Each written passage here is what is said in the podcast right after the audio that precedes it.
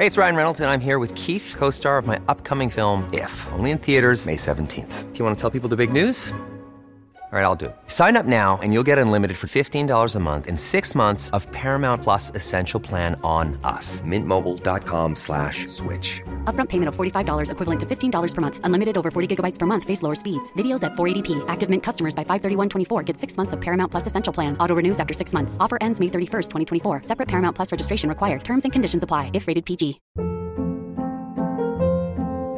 Hold up. What was that? Boring. No flavor. That was as bad as those leftovers you ate all week. Keke Palmer here. And it's time to say hello to something fresh and guilt-free. HelloFresh. Jazz up dinner with pecan-crusted chicken or garlic butter shrimp scampi. Now that's music to my mouth. HelloFresh. Let's get this dinner party started. Discover all the delicious possibilities at HelloFresh dot com.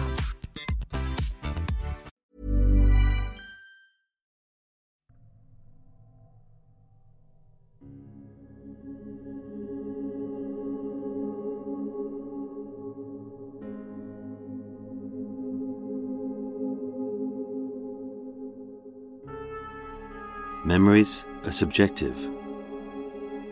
We all see the same sights, we all hear the same sounds, and we all smell the same smells.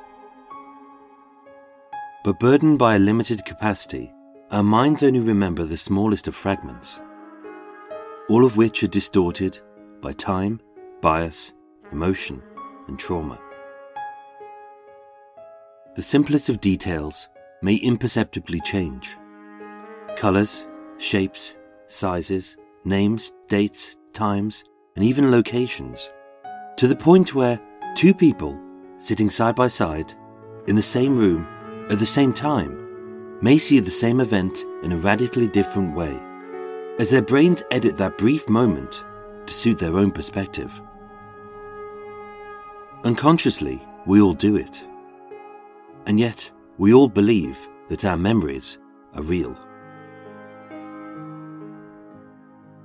In nineteen forty-three, just two miles west and less than one year after the horror of the Blackout Ripper, a second serial sexual sadist stalked the bomb-damaged streets of London. Strangely, they were both in uniforms. They both struck during the blackout, and they both appeared as kind, pleasant, and caring.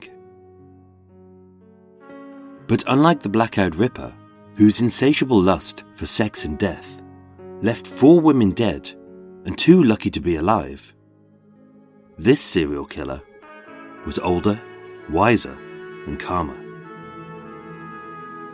Seen as an upstanding pillar of society, a happily married man, and a decorated war hero who lived locally at ten Rillington Place. Although he was known as Mister Christie, to those he liked, he preferred they call him Reg. And yet, in a reign of terror, which would last not a few days, but a whole decade, eight women would disappear, one man would be executed, and no one would suspect him. You may think you know this story, as many variations of it have been told, but with much of the evidence destroyed, there is no definitive account of what happened. Some of what follows is based on the killer's own memories and perspective. So what part of this story is true is up to you. My name is Michael. I am your tour guide. This is Murder Mile. And I present to you part one of the full, true, and untold story of the other side of ten Rillington Place.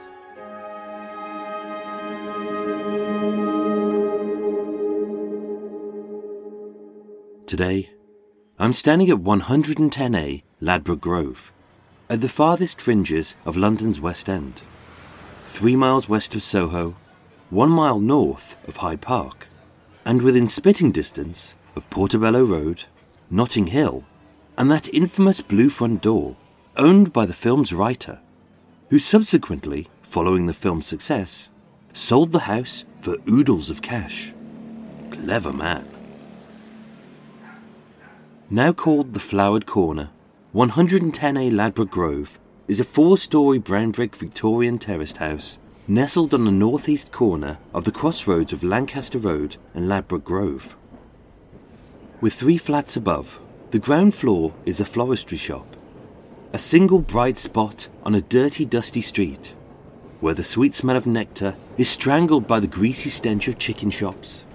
The soothing colours of tulips are smothered by the choking fumes of trucks, buses and tube trains, and the harmonious tranquillity of fresh pansies was once, as witnessed by myself, sullied by a rather displeased youth cussing from a beaten-up banger, with his music blaring, no lights on, and no windscreen, who was smoking a spliff, wearing a fuck the police t-shirt, and bemoaning two straight-faced coppers by complaining, "Why you police always hassling me?"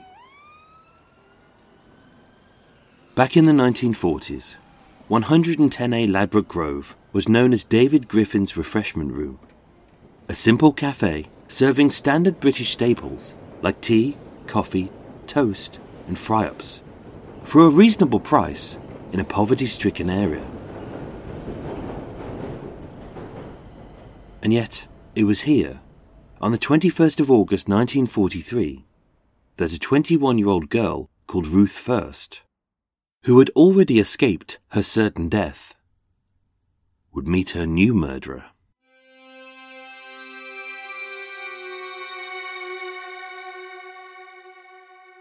Ruth Marguerite Christina First was born on the second of August nineteen twenty-two, the second of three children to Ludwig, an Austrian landscape painter, and Frederica, a Jewish housewife, with an older brother, Gottfried, and a younger brother, Gabriel.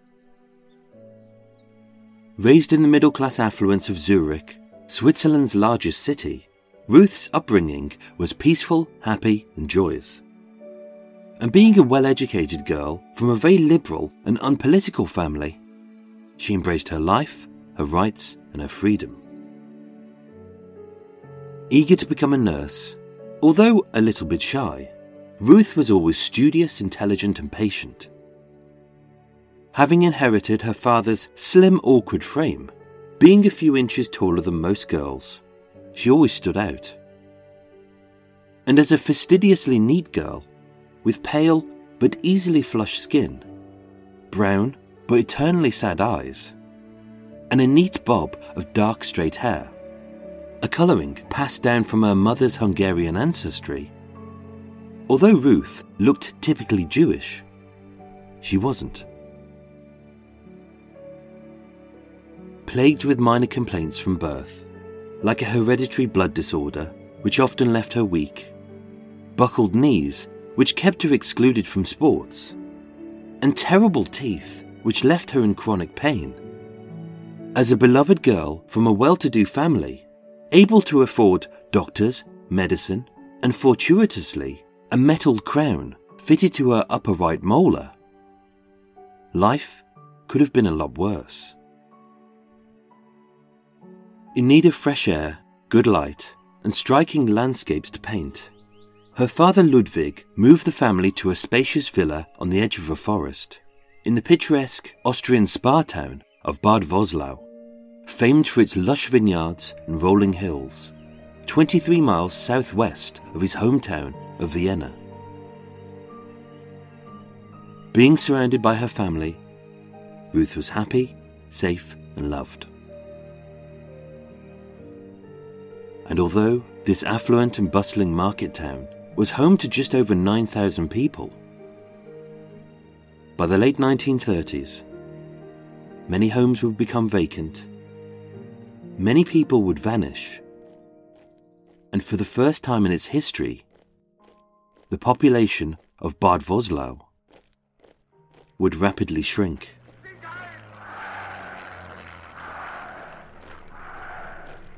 On the fifteenth of September nineteen thirty-five, with the National Socialist German Workers' Party having risen to power, fueled by rabid anti-Semitism, the Reichstag established the Nuremberg Laws.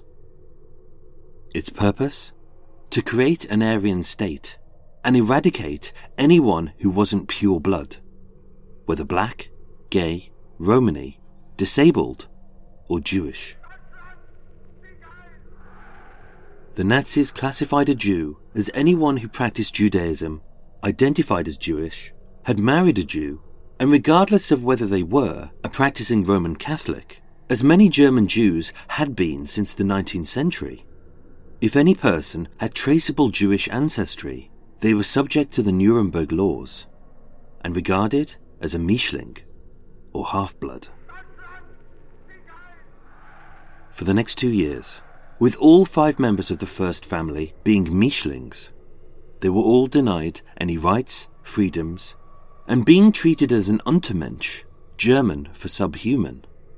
Ruth and her family were forced to undertake menial and demeaning jobs, one of which included scrubbing road surfaces with acid, which left Ruth's palms badly scarred forever. On the twelfth of March nineteen thirty-eight, as the Nazis annexed Austria, all Jewish-owned properties were seized, all personal belongings were sold, and having been forcibly separated, the fate of the first family was unknown. Some hid, others fled, and whereas the rest were rounded up and transported to uncertain fates.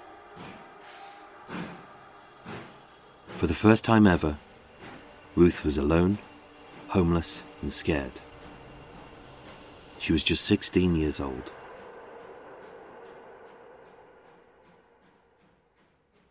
From the first of October nineteen thirty-eight, for eight months, Ruth hid in the basement room at Nummer two Nestroplatz in Nazi-controlled Vienna, never knowing if her family were alive or dead. With fate smiling upon her, Ruth was issued with a passport, and on the eighth of June nineteen thirty-nine, just three months before the start of World War Two, being hungry and exhausted, Ruth fled to England. And yet, having escaped the horrors of the Nazi regime, a life of poverty, persecution, and her certain execution, it was here, in the safety of West London, that Ruth First would end up dead.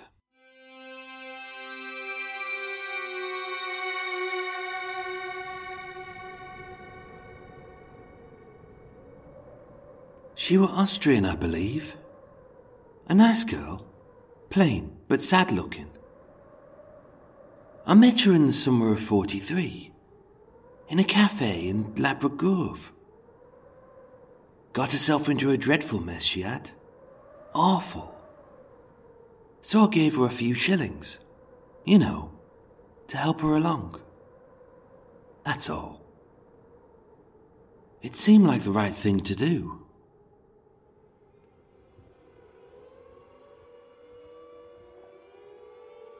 Consequently, this country is at war with Germany. On the first of September nineteen thirty-nine, Britain declared war on Germany. A brutal six-year conflict which left homes decimated, families displaced, countless casualties maimed, crippled and traumatised. And by the end of it all, at least eleven million people would be dead, one of whom was Ruth. Having just turned seventeen, Ruth was still a child, an impressionable young girl from a foreign land, who was scared and lost in a big strange city. With a limited grasp of English, a patchy education, weak legs, bad blood and sore teeth. With no skills, no friends and no family. And although she was thankful to be safe, missing her mother's hug and her father's love, she was alive, but also so alone. The last four years of her life were solitary and chaotic, and as much as she strived, she struggled. Initially, she lived with her guarantor, Miss Edith Bessie Willis, in a delightful white terraced cottage at ninety-two Oakwood Road, in the very Jewish northwest London neighbourhood of Golders Green. But with Edith being a prim and proper lady, and Ruth being a distraught teenager with scars on her hands, an emptiness in her heart, and unimaginable horrors still plaguing her mind, they never got on. Still seeking to fulfill her dreams, Ruth enrolled as a student nurse at Saint Gabriel's home in the seaside town of Westgate-on-Sea. And upon graduation, with a bright career in her sights, Ruth found work at the Santa Claus Children's Home in Highgate. And life had hope. And then, as an Austrian exile who had legally entered England, even though she was just a young girl, being unsure whether she was a Nazi sympathiser, Ruth's newly adopted country had her transferred to the Hutchinson internment camp in Douglas. A cold, barren, and inescapable prison on the remote Isle of Man in the middle of the Irish Sea, surrounded by bare walls, locked doors, and barbed wire. Six months later, having been deemed not a threat by the British government, Ruth regained her freedom. But with her job gone, her reputation ruined, and her life in tatters, with German bombers obliterating every city, Ruth was evacuated from London, and once again uprooted to the windswept wilds of Elswick in Lancashire, where she knew no one. And still, her life would only get worse. Half a year of enforced captivity had taken its toll, and whereas once this sweet, polite, and joyous girl had been replaced by a fiery, moody mess, with tatty clothes, sullen eyes, and unwashed skin, looking like a ragged orphan, which she knew she most likely was, Ruth had become trapped in a mental fog. With a doctor diagnosing her as severely depressed, although the capital wasn't safe, for the sake of her mental well-being, Ruth was moved back to the familiarity of London.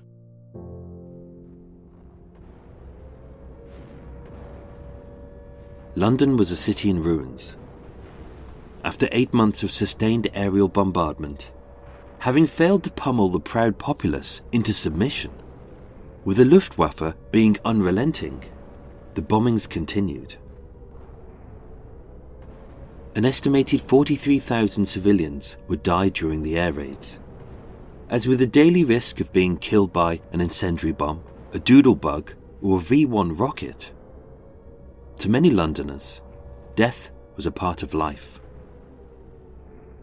Houses would vanish overnight, sometimes terraces, and even whole streets, and with its occupants being obliterated by blast waves or incinerated by fire, the only evidence that a family ever existed was when the special constables pulled bodies from the debris, sometimes alive, sometimes dead, sometimes whole, injured or disfigured.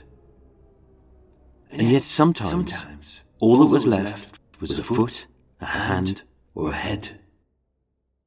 Nasty business it was. But in wartime, it wasn't unheard of for someone to simply vanish.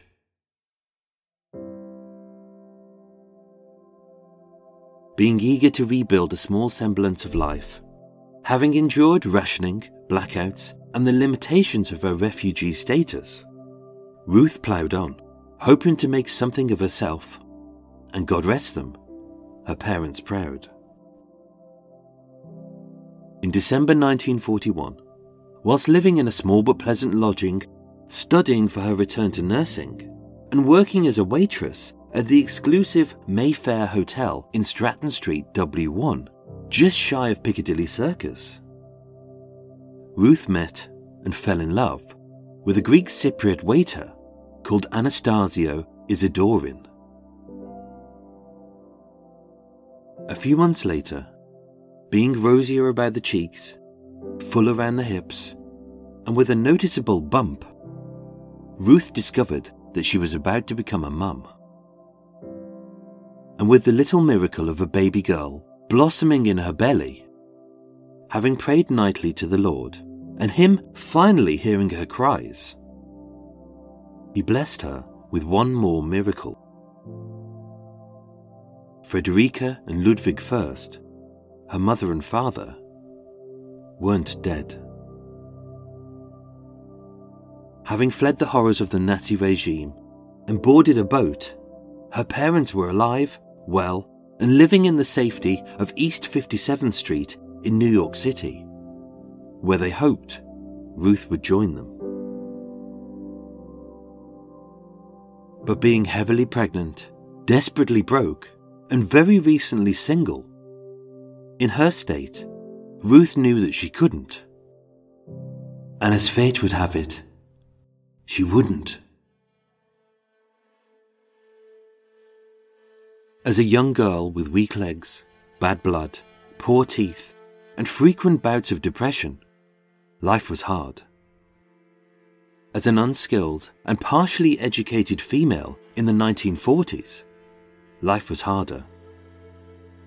As a wartime refugee of Austrian Jewish parentage living in London, life was even harder. But also, being an unmarried, expectant mother of no fixed abode, with no job, money, or immediate family, life was impossible.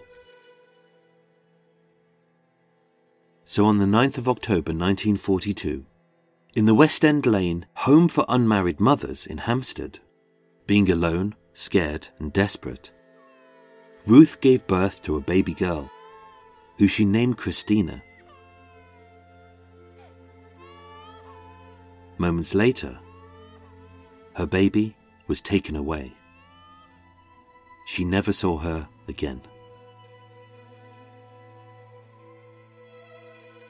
From the end of nineteen forty-two to the middle of nineteen forty-three, having moved from job to job, lodging to lodging, leaving a trail of unpaid bills, as she slowly sunk back into depression, Ruth's life returned to chaos.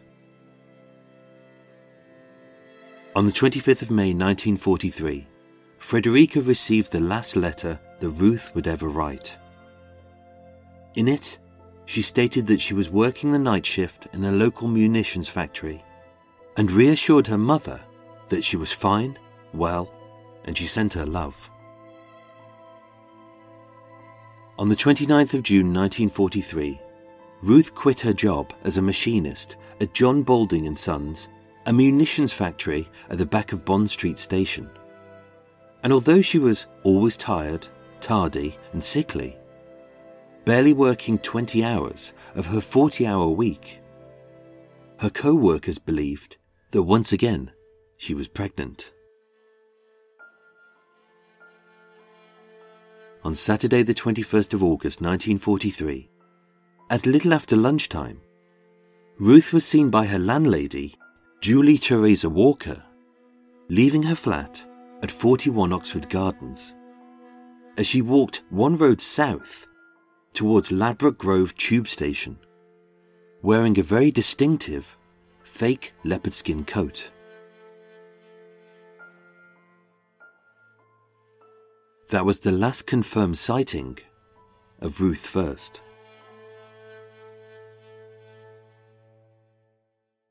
Believing she'd absconded without paying her rent, her landlady reported her missing ten days later. As one of many missing refugees, her details appeared in the Police Gazette, but nobody searched for her. And as one of thousands of innocent civilians believed to have been killed during the aerial bombardment, the mystery surrounding her death wouldn't be investigated until a decade later. "She were Austrian, I believe. A nice girl, plain, but sad-looking. But in wartime, it wasn't unheard of for someone to simply vanish."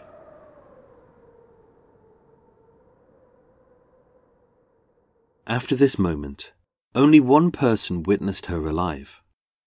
A special constable working out of the Harrow Road police station, who'd been commended twice by the police commissioner and as a local man who was moral, teetotal, and charitable, was widely regarded as an upstanding pillar of society, a happily married man, and a decorated war hero.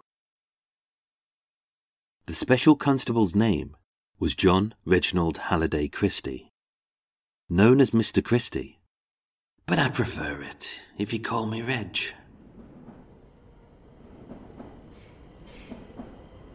It was Saturday lunchtime. As per usual, although small and snug, David Griffin's refreshment room at one ten A Ladbroke Grove was busy. In the corner, Ruth and Reg sat side by side, as they had done several times before. Ruth found it difficult to make friends, but with Reg being so approachable, kind and caring, even though he and his wife Ethel had no children of their own, the word which best described him was fatherly. As a slightly built man, twice her age, but the same height and weight as Ruth, Reg seemed like a harmless sort. And being almost totally bald, except for a thin crown of hair above his ears, wearing thick-lensed horn-rimmed spectacles, which magnified his soft brown eyes, a set of false teeth, which being too big, sometimes slipped when he spoke, and talking in a barely audible whisper, having been injured in a mustard gas attack whilst bravely serving his country during the Great War. Although he looked a little odd, she could see that Reg was a sweet and caring man who wouldn't harm a fly. Ruth and Reg sat together, him having brought her a tea and toast, as he listened to her woes, his hand tenderly touching hers. But it wasn't hard and coarse, but a little limp and damp. Got herself into a dreadful mess, she had. Awful. Being ten days away from failing to pay her rent, once again, Ruth risked eviction. Being unemployed, she couldn't afford a checkup on her weak legs, her bad blood, her chronic teeth, or the new baby, which was probably on the way.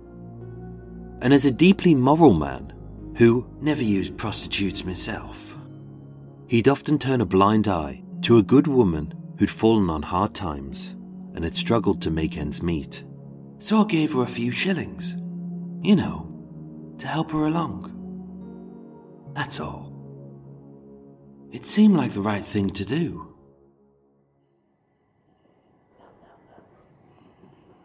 Having visited his home twice before, and kept this special constable company on his beat, on Tuesday the twenty-fourth of August nineteen forty-three, Ruth entered Rillington Place, a grey, featureless dead end with ten three-storey Victorian terraced houses on both sides, with no trees, plants or front gardens. And like it was cutting the street dead in its tracks, stood a ten-foot-high brick wall, behind which tube trains thundered by. Keen to collect those ten shillings, Ruth knocked on the black wooden door of ten Rillington Place. First to greet her was Judy, Reggie's overexcitable brown mongrel. But once again, there was no sign of his wife Ethel, who was up north visiting her family in Halifax. The hallway was thin, drab and dark. To the left was a set of stairs which led up to the other tenants' flats, and to the right was the ground floor flat which belonged to the Christies, with a front room, a bedroom and a kitchen, with a neat little garden and a communal wash house and lavatory out back. So with tea brewing on the hob, Reg ushered Ruth along the thin hallway into the kitchen. Having no central heating, limited electricity, and illuminated by Victorian gaslights, which bathed the poky kitchen in a flickering yellow glow, as Reg perched awkwardly in front of the alcove on a small round stool, Ruth leaned back in his one good seat. By good, it was really just a wooden deck chair draped in a grey blanket and held together by what should have been six lengths of rope.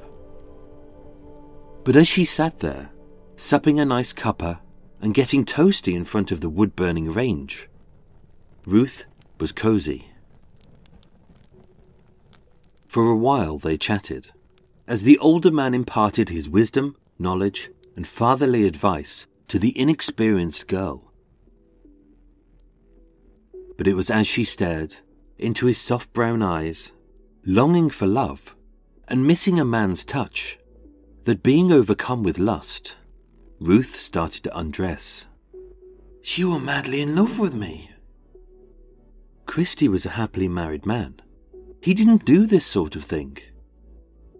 But as she slowly undid the buttons on her fake leopard skin coat, revealing a young slim body with a full heaving bust, being a woman with strong sexual urges, Ruth led Reg into the bedroom.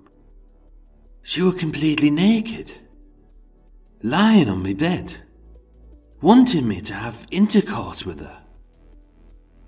And as much as Reg reminded her that he was married, she wanted us three to team up, to go away somewhere together. I wouldn't do that. But not wishing to offend her, I got on the bed and had sex with her. Of the many statements he gave, all are inconsistent. Sometimes he'd be pedantic about the smallest and most insignificant details. "I don't recall." And yet, he'd be impossibly vague about whole events. "I can't be certain. It were a while ago, you know." But when asked where, when, how, and why he murdered Ruth first, he would simply state, "I don't recall." Except to say, "It were while I was having intercourse with her. I strangled her with a piece of rope." As the full weight of Reggie's spindly naked body bear down upon her, his putty white legs pressed tightly around her skinny thighs, trapping her legs. Being gripped in panic, fear, and unable to breathe, let alone scream, the more her trembling hands grasped at the taut rope, which slowly crushed her throat, the tighter he pulled it. As her soft, youthful skin turned a mottled shade of puce, as the blood vessels in her face swelled and ruptured, as the tightening ligature forced her tongue to jut out of her mouth, like it was trying to escape her silently screaming face, as being in uncontrollable terror, her shaking body expelled its last splash of urine and feces, and as the capillaries in the whites of her eyes began to burst, so they appeared almost black. The last thing that Ruth saw wasn't the sweet smile of her baby daughter, the peaceful fields of her hometown of Bad Vöslau, or Ludwig and Frederica First, her beloved parents, but the terrifying grimace of Reg Christie, as in his hands he gripped both ends of the straining rope until her life drained away. There she lay, dead. She looked more beautiful in death than in life. I remember I gazed down at the still form of my first victim and experienced a strange, peaceful thrill. But his thrill was to be short-lived. Receiving a telegram that his wife would be home that evening, Reg dragged the naked corpse from the bedroom, along the communal corridor and into his front room, and under a large rug where, with a few floorboards loose after a plumber had repaired a leaky pipe, he hid Ruth's body. Ethel arrived home that night, and with fresh sheets on the bed, her brother Henry fast asleep just a few feet away, Reg having burned the clothes in a dustbin and buried the body in the back garden. She was none the wiser of the sex, the death, the body, or her husband, the murderer. And although John Reginald Halliday Christie made several vague statements, when asked in court, "Mister Christie, was this the first person you had killed?" he would reply, "I think so. I don't recall." twenty-one-year-old Ruth Marguerite Christina First was just a girl with weak legs, bad blood, and painful teeth, who somehow had escaped persecution, anti-Semitism, and her extermination in a concentration camp at the hands of the Nazis. She had endured hardship, poverty, hunger, bombings, imprisonment, abandonment, and the loss of her family, her home, her baby, and finally, her life. But being listed as only missing, not dead, and certainly not murdered, Ruth First would become just one of thousands of innocent civilians, believed to have been killed in the wartime bombing raids. "She were Austrian, I believe. A nice girl, plain but sad-looking. But in wartime, it wasn't unheard of for someone to simply vanish."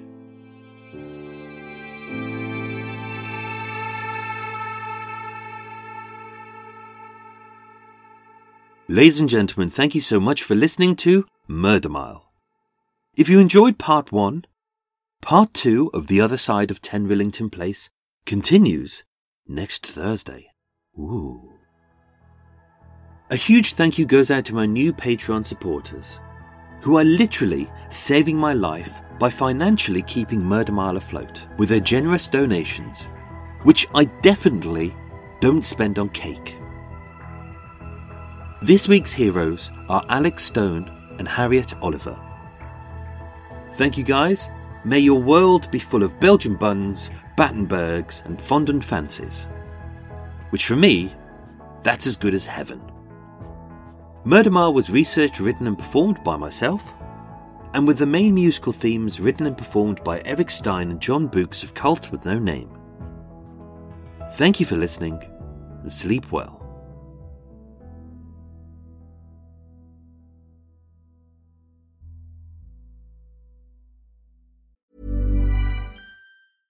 Ryan Reynolds here from Mint Mobile. With the price of just about everything going up during inflation, we thought we'd bring our prices down. So to help us, we brought in a reverse auctioneer, which is apparently a thing. Mint Mobile Unlimited Premium Wireless. How to get thirty, thirty, how to get thirty, how to get twenty, twenty, twenty, how to get twenty, twenty, how to get fifteen, fifteen, fifteen, fifteen, just fifteen bucks a month? Sold! Give it a try at mintmobile.com slash switch. forty-five dollars up front for three months plus taxes and fees. Promo rate for new customers for limited time. Unlimited more than forty gigabytes per month. Slows full terms at mint mobile dot com. Hey, it's Ryan Reynolds, and I'm here with Keith, co-star of my upcoming film, If, only in theaters May seventeenth. Do you want to tell people the big news? All right, I'll do it. Sign up now and you'll get unlimited for fifteen dollars a month and six months of Paramount Plus Essential Plan on us. Mint mobile dot com slash switch. Upfront payment of forty-five dollars equivalent to fifteen dollars per month. Unlimited over forty gigabytes per month. Face lower speeds. Videos at four eighty p. Active Mint customers by five thirty-one twenty-four get six months of Paramount Plus Essential Plan. Auto renews after six months. Offer ends May thirty-first, twenty twenty-four. Separate Paramount Plus registration required. Terms and conditions apply if rated P G. Cool fact. A crocodile can't stick out its tongue. Also, you can get health insurance for a month or just under a year in some states. United Healthcare short-term insurance plans, underwritten by Golden Rule Insurance Company, offer flexible, budget-friendly coverage for you. Learn more at U H one dot com.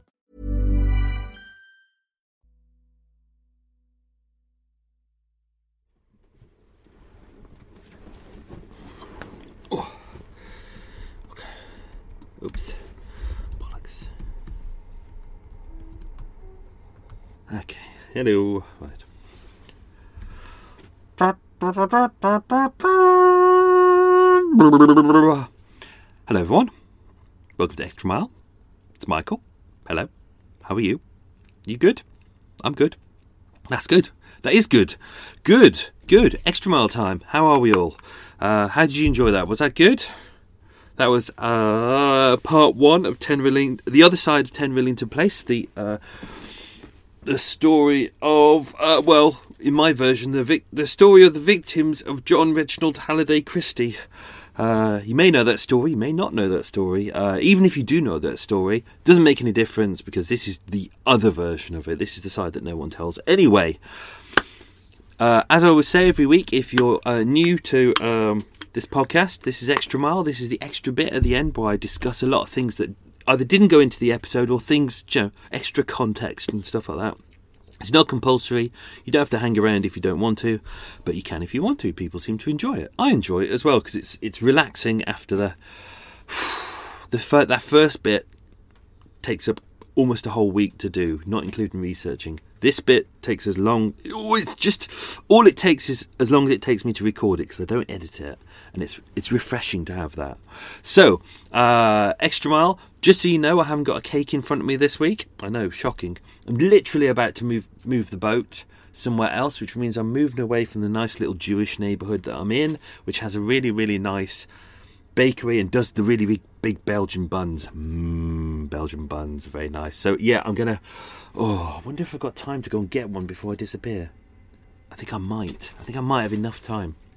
So, there's always time for cake, isn't there? So, uh, yes. So, no Battenberg today. I'm about to disappear. I've got a coffee on the go here. It's still warm. That's good. So, let's tuck into this episode, part one of ten Rillington Place. I hope you enjoyed it. I think I did. Oh, before we start, a quick thank you to Kim Nixon.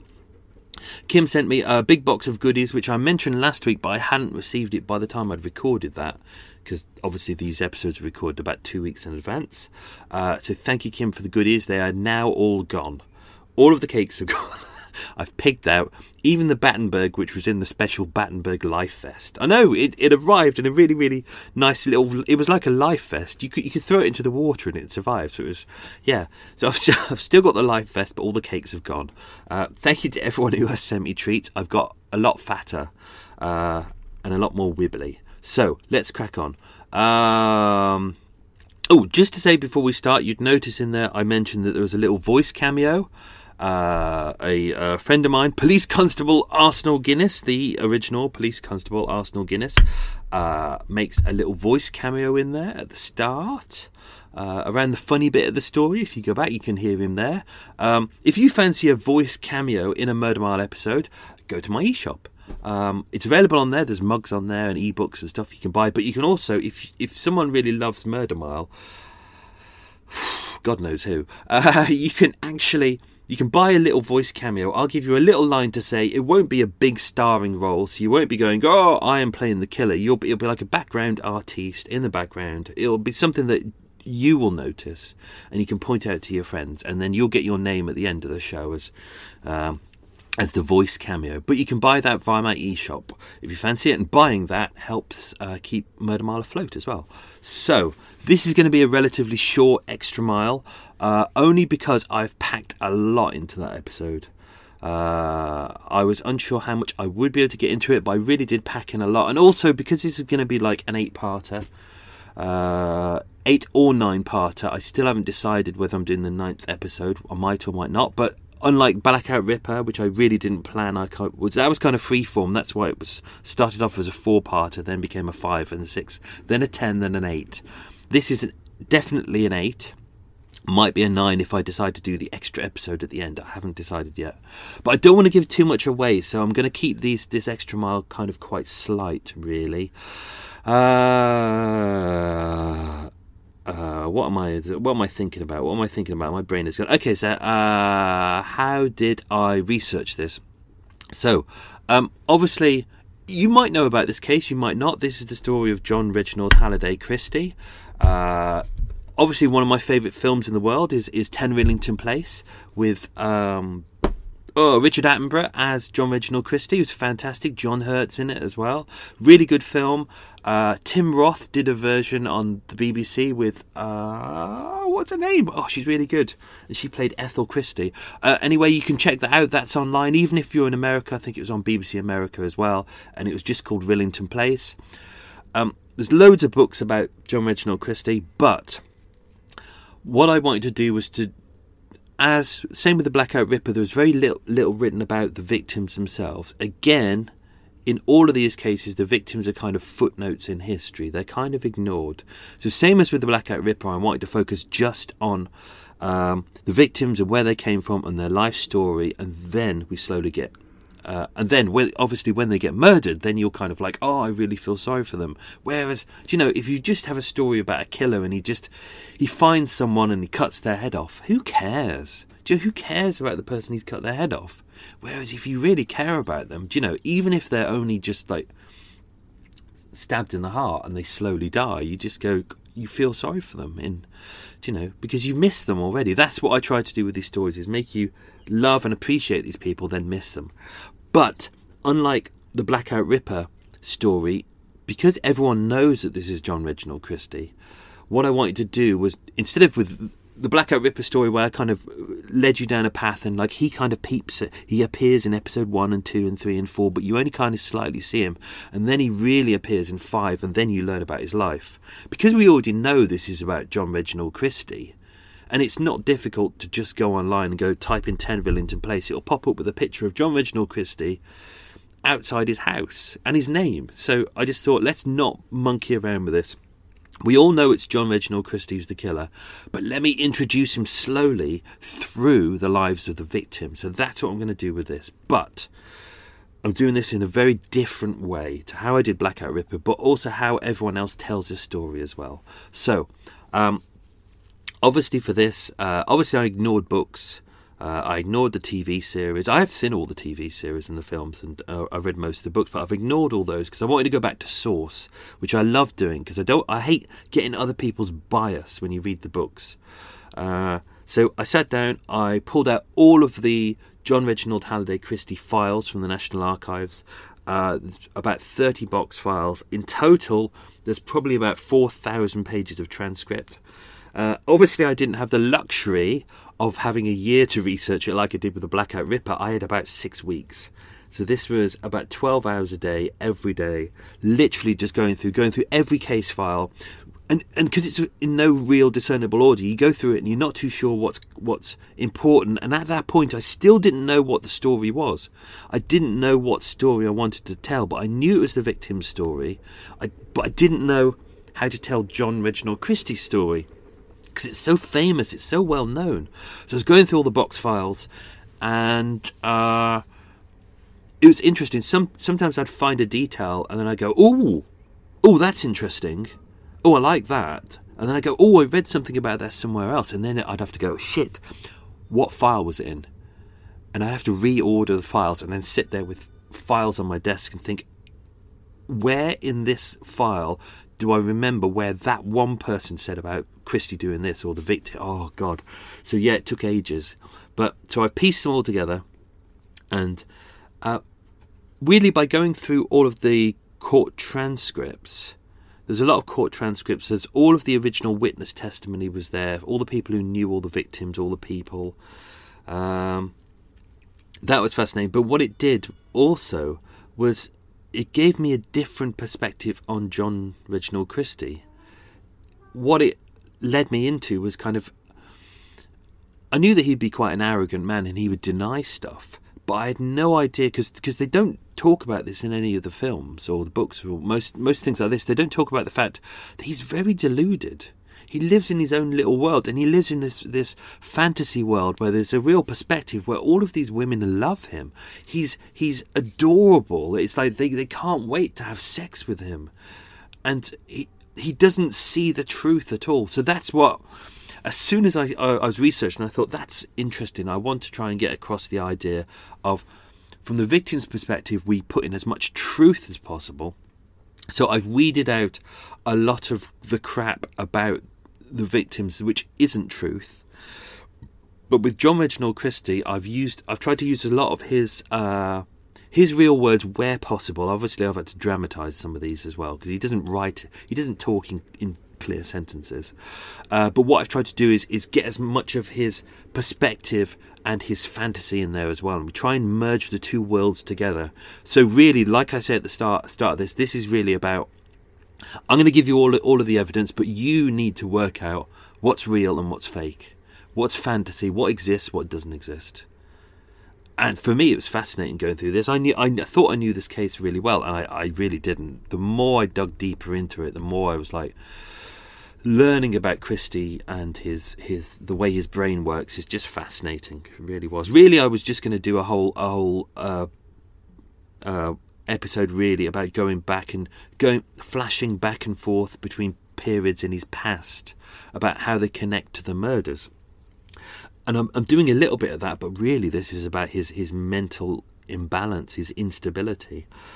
Um, so that was it. I, I, obviously, uh, I'd researched it that way. I did all the research. It took ages. I put all the research together, but I had no idea how to write it. So this, as always, episode one is the real, real tough one because I've no idea how to write it. I don't just sit down and go, right, let's write it. I sit down and go, right, I'm telling the victim's story, but I couldn't work out how to get Christie in there. I couldn't work out how to blend Christie's, the truth and Christie's fantasy together because there's big jumping off points. Like, we've got the truth about Ruth's life and then he meets her in David Griffin's refreshment room.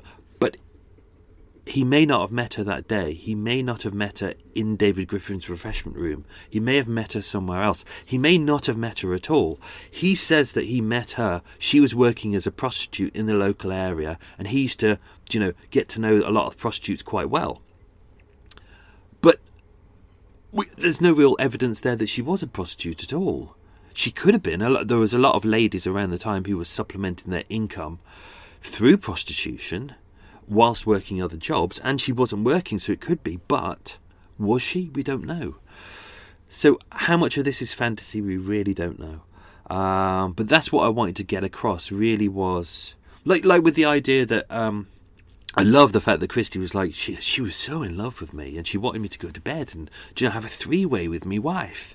And it's like, never happened. It almost certainly never happened, or if she was a prostitute and she had been to his house a couple of times, she could have gone to his house as a prostitute and he paid her those ten shillings for sex. But in his in his mind afterwards, he sees it as, she was so in love with me.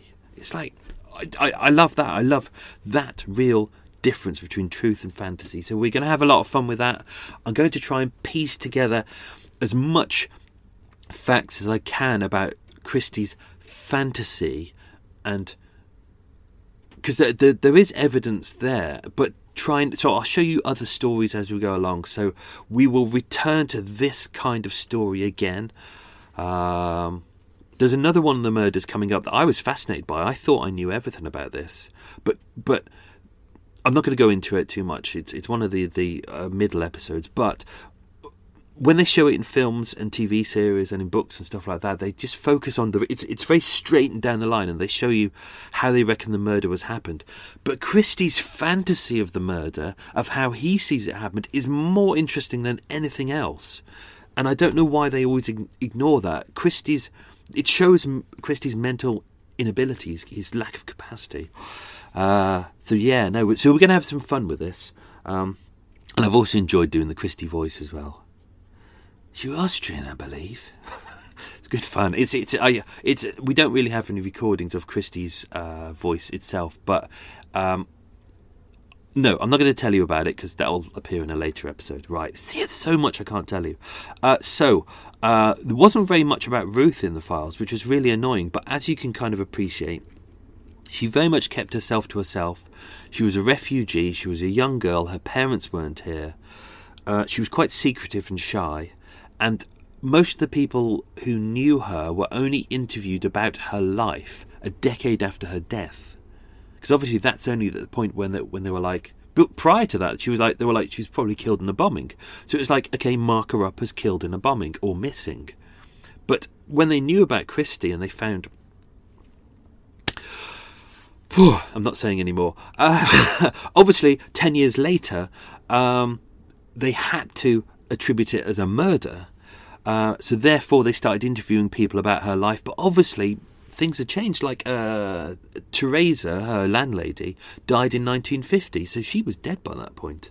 Many of the people who knew her died in the war or had moved on, or people who were in David Griffin's refreshment room that day How are they going to remember someone who was in a cafe on a day that just bl- merges into all the others a decade prior? So, do you know, um, uh, so I did what I always did. I went through all the files and I really meticulously went through every single statement to find out just the tiniest details about her life, and then I just pieced them all together.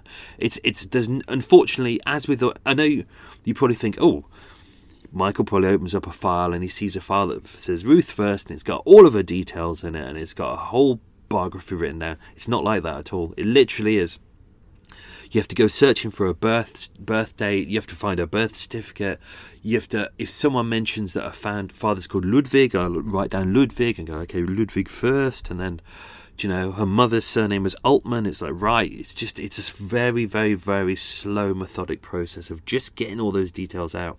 But it works. It's, um, you know what, it, it was nice because I was able to tell a really good story, I think, about her life and, you know, kind of get across the sadness of it. There's some really, really sad moments in there. It's one of those stories where, uh, do you know, like with Glyndor Michael, where it starts off sad and then it just gets sadder and sadder. And this was one of those ones where it's kind of starts off well, then goes really bad, and then it picks up a bit, and then it goes bad again, and then it picks up again, and then it goes really sad again. And you just go, oh, what a horrible life. It's like, someone, please, just give, just give the poor girl a chance, for God's sake. But uh, obviously that didn't happen. Um. So, uh, yeah, no, so all, all of the witness statements are really fascinating, but they're, they're all scattered everywhere, and you've really got to piece through every single detail. Um, and that's the hard, that's the hard thing with, with a lot of these witness statements, is trying to get an, a sense of who the person is. Um, because although it's, it's very useful for people to go, you know, she was sixteen years old and she was brunette with bobbed hair and stuff like that, it's very hard, very... Very rarely do people actually talk about someone's, ah, uh, what word? Uh, their, their personality, their way of thinking. Do you know, it's hard to get across that. But do you know, it was useful here, I think, because she went through real periods of depression, and when you think about her life, you can really kind of get into her mindset very quickly. Do you know, sixteen-year-old girl, quite young, she's got medical problems. Thinks her family's dead. Obviously, uh, at present, I don't know about her brothers. I know that her mum and dad made it to New York, but I haven't been able to find anything so far about her brother and sister, uh, her two brothers. Um, obviously, if I had more time, I would go searching for that, but uh, it doesn't really add to the case. But that's what, that's what I love, is um, digging in and finding these details and really finding out who this person is, rather than just going, on this date, she met this person in this place. What I try to do with this is really, really find out who this person is, who they are deep down in their soul, what their heart is about, what their dreams are, their goals, their ambitions. So you kind of follow their journey in. So when they do get murdered, you kind of feel sorry for them. Or when, like, hopefully with this, when you see that she meets up with Christie, by the time you meet up at that point, you can see that he's the father figure that she kind of needs, and that he's got money, and uh, and you know that he's going to kill her. It's interesting with this, it's um, that because we're only getting this really from Christie's perspective, um, he said that they were very that they were good friends, that they meet up very often, that uh, tea and coffee uh, for tea, and that she was in need of money, and because he was kind of a father figure, he was going to give her some money. That was his perspective. But it uh, whether she actually liked him is unknown. Whether she trusted him is unknown, because don't forget, she was kind of quite a shy person, quite reserved. She didn't really make friends that well. She was quite quite insular. Uh, whether she really trusted him, we don't know. I mean, if she did meet him whilst he was on his beat, he would have been wearing his police uniform. So, like the Blackout Ripper, as I said before, you know, kind of people trusted the Blackout Ripper and John Reginald Christie because they were wearing a uniform. It's that kind of thing. You see someone in a uniform and you go, someone I should trust. Policeman, great, perfect. But, uh, and he was he was known in the area, he was a married man, uh, all of the details that we, uh, I'll go into later on. He spends a lot of time talking about his wife. Uh, he's obviously got a, quite a soft, soft, softly spoken voice. Northern as well. Nor- nice, nice uh, kind of Halifax accent. Uh, probably didn't come across in this episode because I can't really do accents. You know that. Um, but yeah, he was always buying... Like, I, I've got loads of references. I originally, I started writing these down when I find them in the files, and I think, so he met this lady called Barbara, let's say, in this in this cafe, which is not related to a murder, and she's not related to a murder, and you just go, okay, uh, well, what has this got to do with it? But as I was reading it, going through, I was going, ooh, this is quite interesting, actually. It gives a perspective on someone who sat, who met with Christie, sat down with him, he bought her cups of tea, listened to her woes, and it was kind of a nice way of hearing what might have happened, what might have been nearer the truth of what happened as opposed to Christie's perspective. So I've used a lot of those as well. There's a lot of stories of, of uh, ladies who went back to Christie's flat. There's one that hopefully I'll try and get in, which was... Um, Uh, she come round to Christie's. She uh, was a prostitute. Um, uh, Christie had brought her round to the flat. Christie always denied that he used prostitutes, but he did use prostitutes. Uh, he brought her round to the flat, um, took her into the bedroom. He took her into the bedroom, not the other way around. Um, he was sitting on the bed with a photo album open with uh, loads of pictures of him and his wife in there, and t- he spent a lot of time talking about his wife. Um... A lot of this was kind of a distraction thing because obviously Christie had not just not just mental problems, uh, he had uh, physical problems as well, which we will go to go into in greater depth across the episode. But um, I'll leave that till then. Uh, anyway, as I said before, um, there are loads of books out there, so if you want, don't feel that you're going to spoil this at all by by watching anything or reading anything. Um, if you want, treat yourself. Go and watch ten Rillington Place. Uh, you can either obviously get it on Netflix or something, or someone has very kindly uh, uploaded it to Vimeo, uh, so it's entirely free. Uh, but it's a really good film directed by Richard Fleischer, who would later go on to direct another film that I really like, which is The Boston Strangler with Tony Curtis. Not Tony Curtis in a role that you'd expect. He's very good as The Boston Strangler. Um, John Reginald Christie, obviously played by uh, uh, Sir Richard Attenborough, or later Lord Richard Attenborough. Obviously the director of Gandhi, but a fantastic actor in his own right. And John Hurt is in there as well. Um, interestingly, Richard Fleischer went to uh, Richard Attenborough to get him to uh, play the John Christie role originally. And Christie uh, knew the story because obviously he's a Londoner as well. He read the script and he was like, I can't do this. I, I, I can't play such a such a horrible man. I just can't do it. Because if... if If you see any interviews with Richard Attenborough, he's the sweetest man in the world. Really is, absolute sweetie. And he was like, there's no way I can play anyone so evil as this. And then so they started trying to cast around for the role. And he thought to himself, he thought, because he is an, a fantastic actor. If you've seen him in Bright Play Pinky in Brighton Rock, he is, oh God, he, he can play menacing to a treat. And yet he's a sweet man as well. And he was thinking about it, he was thinking about the role, and he just thought, you know what? This role has to be done properly, and the problem is if they get the wrong actor to do it, they could entirely demolish it. It could be entirely ruined, and you have to play a fine line with this role. So go and watch the film. Go and watch his version of uh, John Reginald Christie uh, in the film ten Rillington Place. It's fantastic.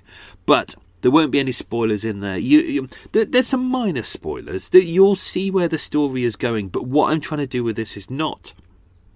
Not tell you. I'm going to tell you the story anyway, so it makes no difference. But what you'll do is you'll say if you watch the film ten Rillington Place, you will watch the film and then you'll hear the version I'm doing, which is about Christie's, uh, about what really happened, of which some details in the, in the film they actually uh, changed to make it more film friendly. There were some details that I was shocked by. I was like, I didn't know that didn't exist. Uh, but there were other, other things that I think it's it's more interesting to see Christie's perspective. So uh, yeah, um, I might even put a link online so you, you can uh, enjoy the the uh, ten Rillington Place on Vimeo, or if you've got it on a on a D V D like I have, just watch it religiously. It's very good. It's very very good. Anyway, uh, this is going to be an eight part series here. Uh, not like the B B C in their three-part series. Pa! Pa! This is an eight-part series, or it might be a nine-part series. So uh, I hope you enjoy it.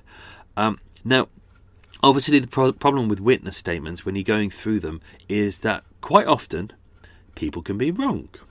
And this is what I get with people quite often, where they turn around to me and go, oh, well, I know what happened in this case because I'm related to blah, blah, blah. Or uh, I'm friends of the family with such and such. And they say, well, well, oh, they know it, what happened.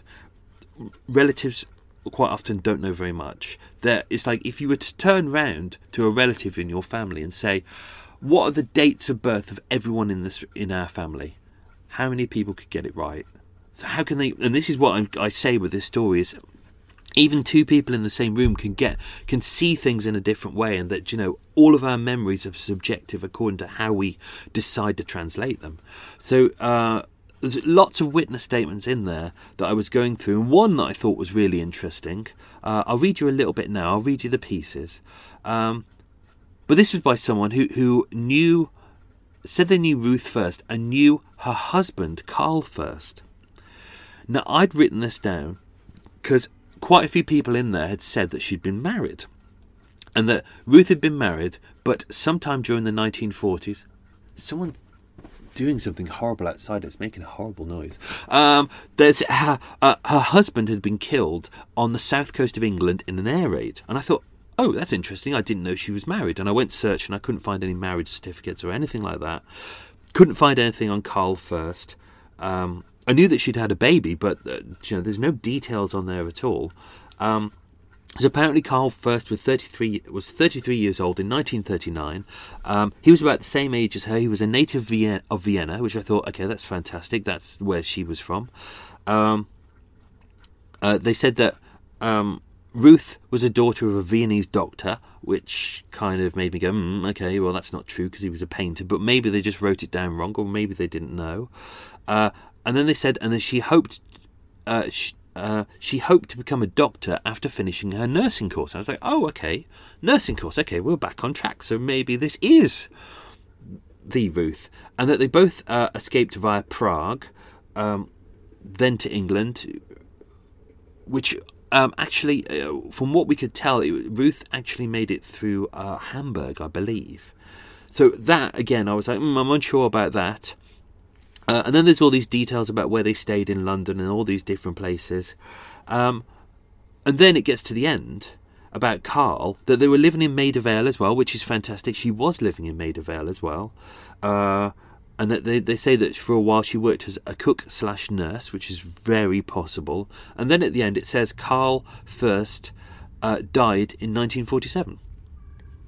How can he have died in nineteen forty-seven if he was meant to have died in the early nineteen forties on the south coast?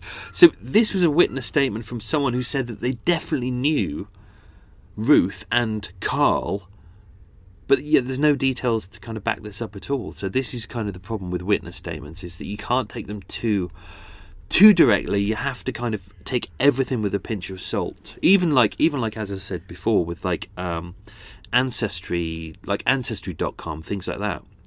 You go through it and people go, oh, this person is definitely this person. But um, census records are only as good as the person giving them and the person receiving them. It's like you would, in most days, like census, like the, the last census form that we had in two thousand eleven, it turns up and there's a big form and basically it says fill in your name and your date and date of birth and what job you do, and you handwrite it in there. Or, or yeah, it was handwritten last time, I think. Um And it's like, but but that document is only as good as the person who's writing it and the person who's translating it at the other end. It could be wrong. How many times do we get our own details wrong, or how many times do we fabricate it?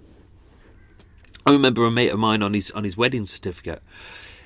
It it was uh, uh, it said occupation, and he. I mean, now he's a very very successful kind of uh, you know, creative director and owner of a, of a.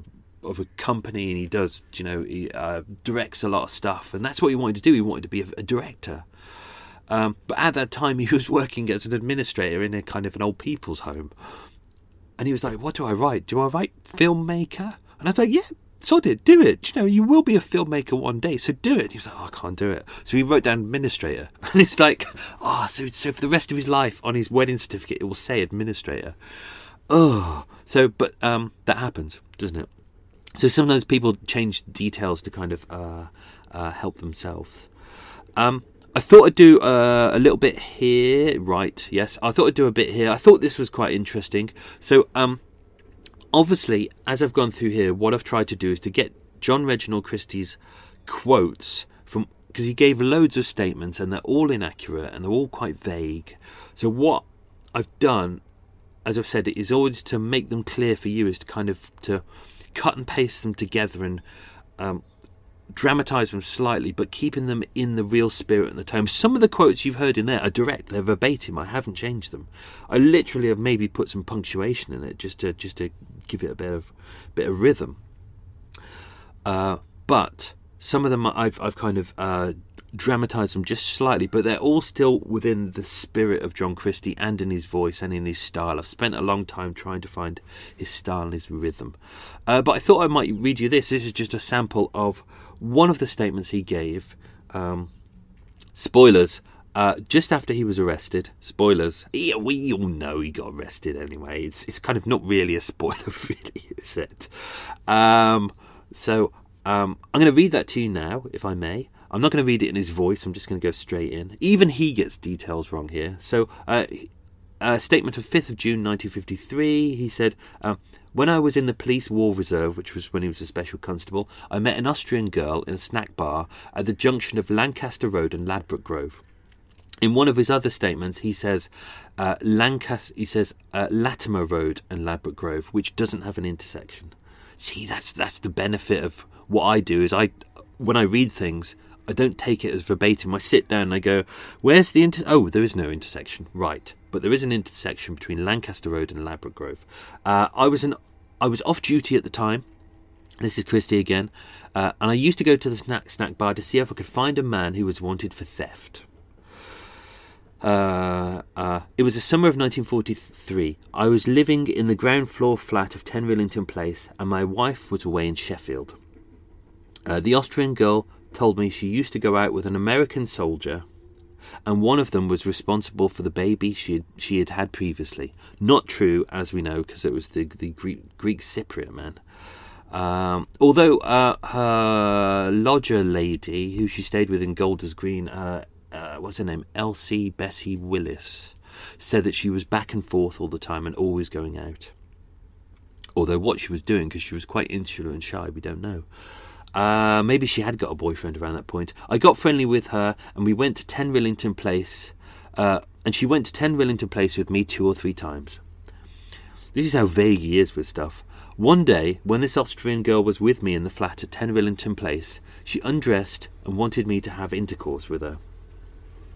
I got a telegram whilst I was there saying my wife was on her way home. The girl wanted us to team up together and go away together somewhere. I would not do that. I got on the bed and had sex with her. You see how vague it is. It's it's like in many of his other statements, he's quite direct, and he's and there are some details about him where sometimes I'm, I'm trying not to give away too much, because he there's a lot of contradictions with him as well. Like he'll say one thing, but he'll do the entire opposite.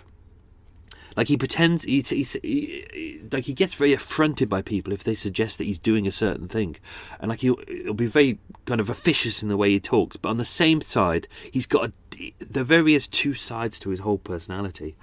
Uh, whilst I was having intercourse with her, I strangled I strangled her with a piece of rope. Um, I'll make a caveat here. Two statements he gave. Uh, one of them said he strangled her with a pair of stockings. But another one, he said he strangled her with a piece of rope. Uh, now, because we can't prove what way he was strangled, uh, for the sake of the narrative, I'm using the rope, because uh, that was used in other cases as well. I, I'm going to keep it keep it kind of consistent, rather than as jumping back and forth between stockings and uh, and rope. Although later on he would also use a tie as well, just to be really annoying. Uh, I remember urine and excreta coming away from her. She was completely naked. I tried to put on some clothes back on her. Uh, she had a leopard skin coat. I wrapped this around her. I took her from the bedroom into the front room and put her under the floorboards. I had to do this because my wife was coming back. My wife came home in the evening. My brother-in-law, Mister Waddington, that's Henry, uh, came in. Mister Waddington went back the next day, and during the afternoon my wife went out. I think she was working at Osram's. Uh, I think that may have been my note there. Uh, while she was out, I pulled the body up from under the floorboards and took it to the outhouse. This is the wash house out back with the, uh, which is quite brave really, because this is kind of daytime, and um, other tenants in the flat, like just above him is Mister Kitchener on the first floor, and there's two other tenants on the second floor as well, and this is daytime. He pulls the body out of the front room, into the communal hallway, into his kitchen and out into the back garden. Now, what a lot of residents have said is that he would often, because the back garden was his, and he was like, well, I'm ground floor flat, I've got tenancy here, therefore it's my ground, therefore it's my garden, you don't have access to use it. What he would do was lock the door. And quite often people would, if they need to use the loo, they would have to ask for his key to open the back door to go into the back garden to use the toilet. Or given the fact that the back, the the outdoor toilet stunk to high heaven, a lot of people didn't. A lot of people didn't use it. They'd, they'd go elsewhere to use the toilet. Um, little side note there. Um, while she was out, I pulled the body up from under the floorboards and took it to the outhouse. Later in the day, I dug a hole in the garden, and in the evening, when it was dark, about ten o'clock, I put the body down in the hole and covered it quickly with earth. It was the right-hand side of the garden, about halfway along towards the rockery. My wife never knew. I told her I was going to the lavatory. The only lavatory is in the, in the yard. I burnt all the clothing in the garden. The next day I straightened the garden and raked it over. And that, I mean, that, that was a, a Christie statement, but uh, don't forget that is Christie saying something to a policeman and the policeman writing, translating it by writing it down. So it's not in a lot of Christie dialect. But uh, there was, the great thing was there was a lot of court transcripts I used. And in the court transcripts, because they have to be accurate, they're quite detailed about the verbatim. So like the way Christie would say things like, uh, I don't recall, or I can't recollect, or... Uh, Oh, I can't remember some of the phrases that he would use, but there are many phrases that he'd use which were very, very typically Christie, so I try to appropriate as many of them as possible. Uh, so, I think that's it. Was that good? Did you enjoy that? God, that was tiring. Uh, so, we're going to be back next week uh, with part two. Oh, I'm having a stretch. Oh, it's good. Part two of uh, ten Rillington Place, which I need to sit down and start writing. um, that one should be interesting as well. Slowly over time, we'll learn more about Christie as we go through, and we'll learn more about his victims and his family and, you know, what's going on in his head, but it'll be a kind of a slow reveal. But yeah, I'm looking forward to these episodes. Uh, I think episode, part one was... I enjoyed that. That was good fun. Uh, I think the rest of them will be good as well. So, that was the end of Extra Mile. Hope you enjoyed it. I'm going to uh, move the boat and get a cake. Great. Love to you all. Speak to you soon. Tatty bye. Bye. Okay, I have two new obsessions that I need to share with you.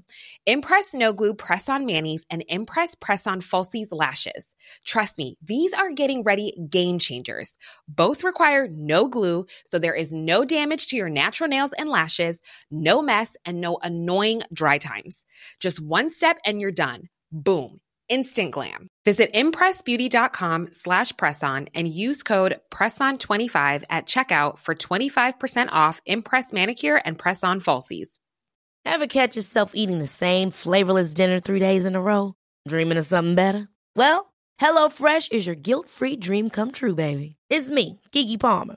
Let's wake up those taste buds with hot, juicy pecan-crusted chicken or garlic butter shrimp scampi. Mm. Hello Fresh. Stop dreaming of all the delicious possibilities and dig in at hello fresh dot com. Let's get this dinner party started. If you're looking for plump lips that last, you need to know about Juvederm lip fillers. With Juvederm Volbella X C and Juvederm Ultra X C, your lip look, whether it's subtle or bold, can last up to one full year with optimal treatment and no additional maintenance. Find a licensed specialist and see if it's right for you at juvederm dot com today. That's J U V E D E R M dot com. Add fullness to lips in adults over twenty-one with Juvederm Volbella X C or Juvederm Ultra X C. Do not use if you have severe allergies or a history of severe allergic reactions, or if you're allergic to lidocaine or the proteins used in Juvederm. Tell your doctor if you have a history of scarring or taking medicines that decrease the body's immune response or that can prolong bleeding. Common side effects include injection site redness, swelling, pain, tenderness, firmness, lumps, bumps, bruising, discoloration, or itching. As with all fillers, there's a rare risk of unintentional injection into a blood vessel, which can cause vision abnormalities, blindness, stroke, temporary scabs, or scarring. For full, important safety information, visit Juvederm dot com.